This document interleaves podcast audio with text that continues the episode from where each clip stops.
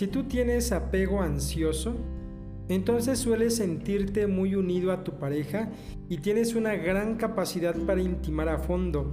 Tienes esa capacidad de dar el 200% en la relación. Y mira que dar el 200% en tu noviazgo o en tu matrimonio y estar muy unido a tu pareja no representa un problema, pero lo que sí es un verdadero conflicto es que frecuentemente te aparecen miedos e inseguridades a que tu pareja no quiera tener una relación tan estrecha como a ti te gustaría. Las preocupaciones acerca de la relación te consumen gran parte de tu energía emocional y piensas mucho sobre ellas.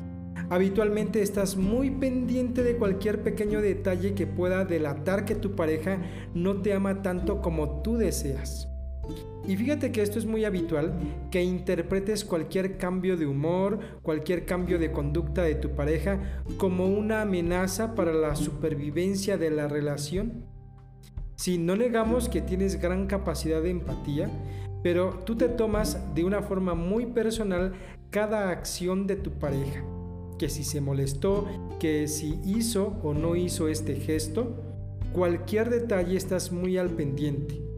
Resulta entonces que la consecuencia es que eres propenso a protestas, a reclamos, a discusiones, a exigir ciertas cosas, al hacer y expresar aspectos que perturban la relación y de los que normalmente luego te estás arrepintiendo. Después dices que es exagerado, pero se repite el mismo ciclo. Estás al pendiente de la situación, estás al pendiente de cada detalle de la pareja, le vuelves a reclamar, te arrepientes, te disculpas, pero vuelves a repetir ese mismo ciclo. Sin embargo, cuando tu pareja te da la confianza, te da la tranquilidad que necesitas, entonces te sientes atendido, bien comprendido, protegido, dejas de lado todas estas preocupaciones y te encuentras sumamente feliz.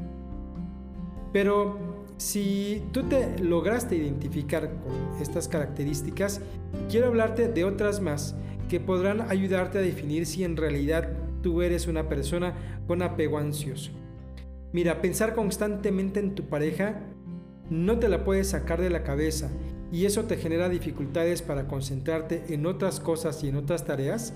Eso es un rasgo principal del apego ansioso. Pensar todo el día, casi todo el día, en tu pareja. Recordar solo sus buenas cualidades y olvidar muy convenientemente sus defectos también es otro rasgo. A veces se pone a la pareja en un pedestal. Incluso esto te puede llevar a infravalorar tus propias habilidades, tus propias cualidades y sobreestimar las capacidades, las cualidades de él o de ella, pensando que sin esa persona, sin tu pareja, no puedes vivir o de repente puedes pensar que estarías perdido o perdida si no estás con tu pareja. Sentirte presa de la ansiedad es otra característica del apego ansioso. Solo desaparece cuando entras en contacto con tu pareja, pero mientras no está contigo, estás nervioso, inquieto, desesperado o desesperada. Pensar que no podrás enamorarte de nadie más es otro tipo de pensamiento muy clásico del apego ansioso. El pensar que es la única persona en el mundo, que nadie va a ser como él, que no vas a encontrar a alguien que te ame. Otro pensamiento es cuando piensas que es mejor estar con tu pareja, aunque sea infeliz, a estar sola o solo. Y entonces sí, estoy triste, infeliz, no estoy cómodo con mi pareja, pero al menos estoy acompañado o acompañada y eso será suficiente. Otro rasgo del apego ansioso. O incluso creer que si no es conmigo, entonces mi pareja no puede estar con alguien más. Pues, ¿qué te parecen estos rasgos o características del apego ansioso? ¿Te sentiste identificado? Bueno, recuerda que lo primero es reconocer para después aceptar el cambio.